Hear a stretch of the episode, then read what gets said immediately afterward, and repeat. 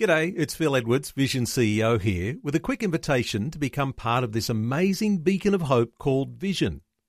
Together we can put our love into action to help people of all kinds build or rebuild their lives on the truth of God.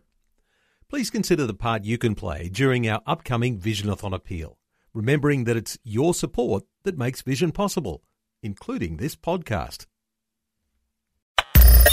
Audio on demand from Vision Christian Media. Exploring faith and the future.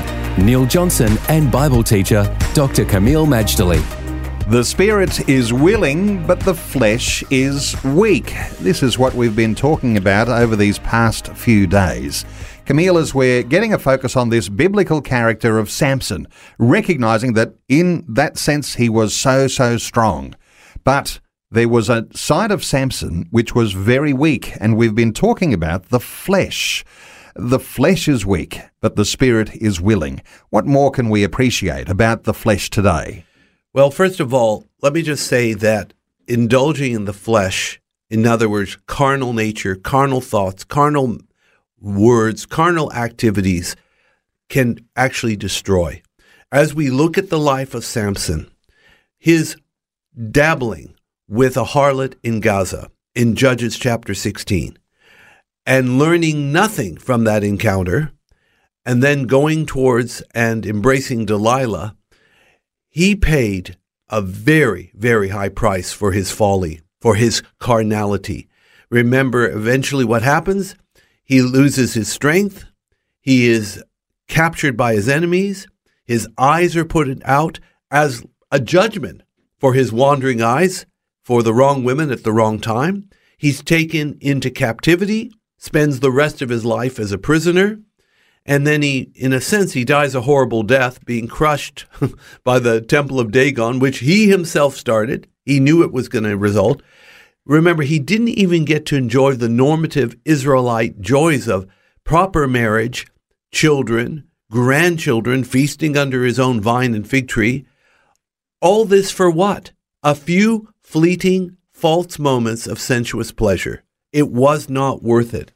Now, Jesus, of course, as always, comes out with these sterling statements about life and eternity. One of them is found in John chapter 6, verse 63. John 6 63, and it says, It is the Spirit that quickens, the flesh profits nothing. The words that I speak unto you, they are spirit and they are life. Oh, one verse, and it says so much. it says, the flesh profits nothing. In other words, if you live and love and lust after the flesh, far from advancing your cause, it's going to set you back. The idea that those sorts of pleasures might be fleeting uh, for some, uh, something that is a challenge to their own idea of reality. Uh, to be able to access the reality that God is speaking through the scriptures, Kameel, do you need some special skill to be able to be open to this reality of the strength that comes from reliance on the Spirit? Well, the new birth brings us into a whole new dimension, Neil.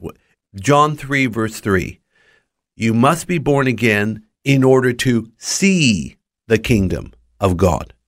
It's almost like you get these 3D glasses or something when you're born again. You will see things that carnal people cannot see because to be carnal is to be spiritually blind.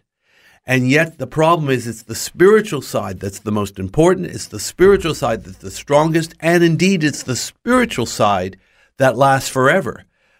All that we miss out when we stay in the flesh. That's why Jesus says in that same verse, John 6 63, that the Spirit quickens. And this is part of the secret of Samson's strength. When it says quickens, it means to make alive. So that doesn't mean only that the, the Spirit makes us alive to God, which is the only life worth living, but it also means the Spirit makes us strong. Faith and the Future with Neil Johnson and Dr. Kameel Majdali from Teach All Nations. For more from Dr. Majdali, including books and DVDs on prophecy, Bible commentaries, plus today's and other episodes of Faith and the Future, go to vision.org.au. Thanks for taking time to listen to this audio on demand from Vision Christian Media. To find out more about us, go to vision.org.au.